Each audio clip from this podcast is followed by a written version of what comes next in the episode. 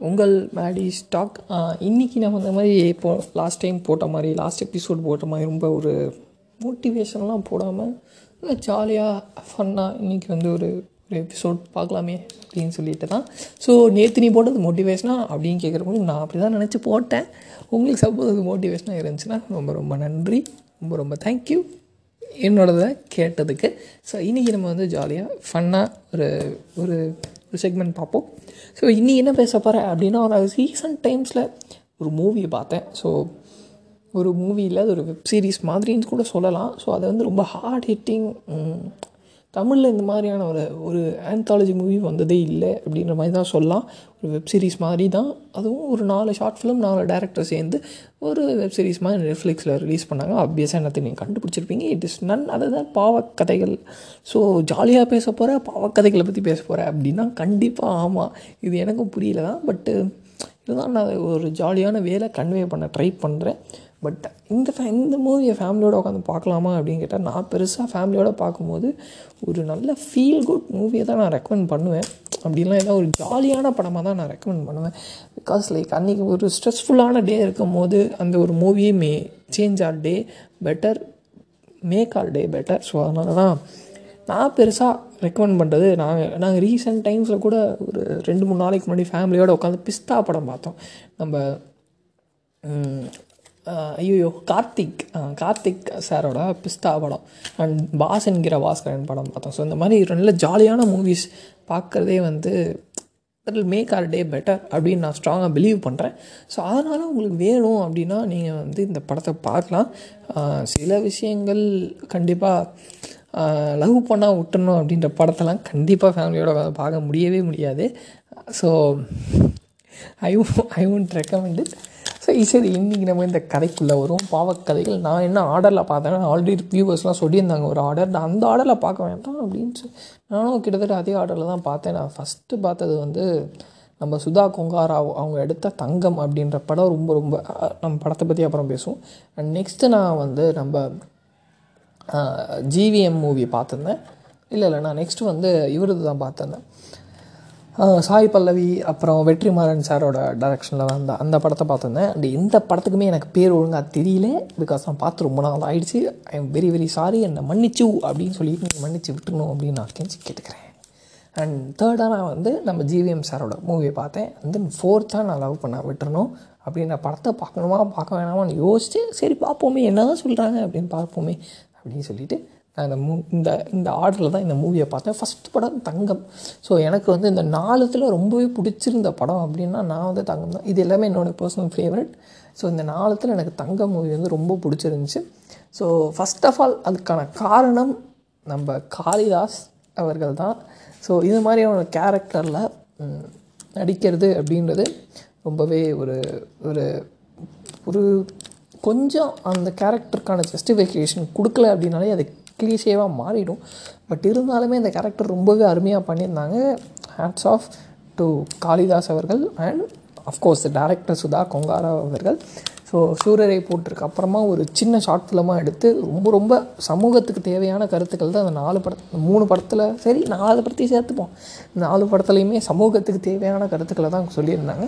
And அவங்க அவங்களுடைய பர்செப்ஷனில் ஒரு ஒரு ஒரு ஒரு டிஃப்ரெண்ட் எலிமெண்ட்டை எடுத்துகிட்டு வந்து தான் செஞ்சுருந்தாங்க ஆக்சுவலாக நான் கேள்விப்பட்டது என்ன அப்படின்னா sorry for that background noise I can't do anything for it நான் கேள்விப்பட்டது என்ன அப்படின்னா நாலு பேரும் ஒரு ஜாலியான படமாக எடுத்துடலாம் அப்படின்னு சொல்லிட்டு தான் ஒரு கமர்ஷியல் மூவி எடுக்கலாம் அப்படின்ற மாதிரி தான் டிசைட் பண்ணியிருந்தாங்கன்னா ஐ டோன்ட் நோ மேபி இது வந்து ரூமராக கூட இருந்திருக்கலாம். பட் நான் கேள்விப்பட்டது அதுக்கப்புறமா வெற்றிமாறன் சார் தான் இந்த மாதிரியான ஒரு விஷயம் பண்ணலாம் அப்படின்னு சொல்லிட்டு அதுக்கப்புறமா தான் இந்த நாலு பேருமே இந்த மாதிரியான மூவி எடுத்ததா?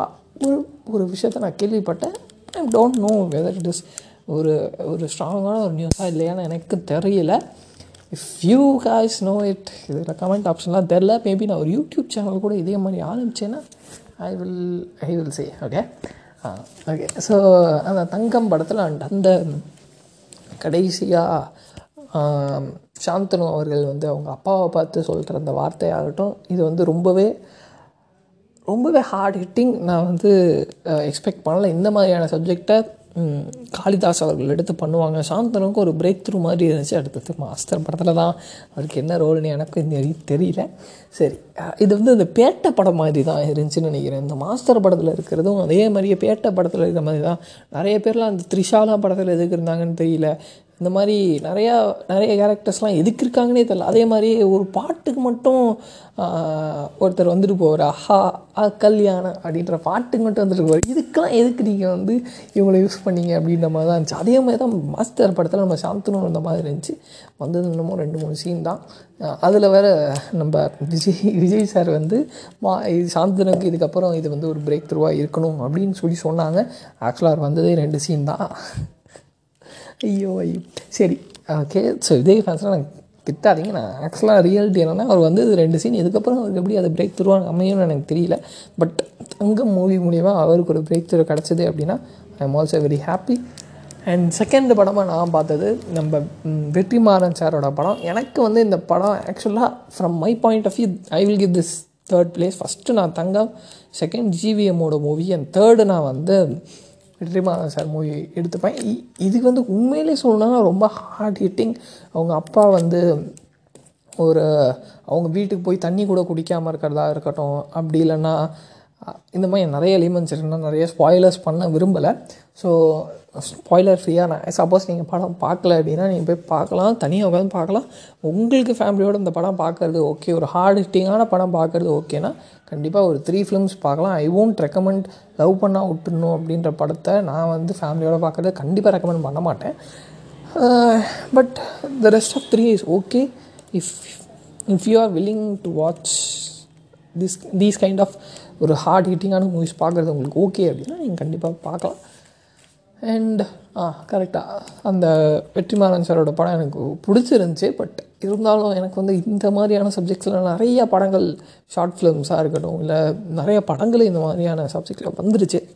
ஸோ ஸோ இருந்தாலும் எனக்கு எதுவும் கொஞ்சம் இதில் வேறு விதமாக வேறு வேறு ஏதாவது ஒரு எமோஷன்ஸ் கேரி பண்ணியிருக்கலாமோ அப்படின்னு எனக்கு தோணுச்சு. பட் இருந்தாலும் கண்டிப்பாக நல்ல மூவி சாய் பல்லவியோட ஆக்டிங் சாய் பல்லவி அண்ட் பிரகாஷ் ராஜ் இவங்க ரெண்டு பேரை சுற்றி தான் படம் நகருது.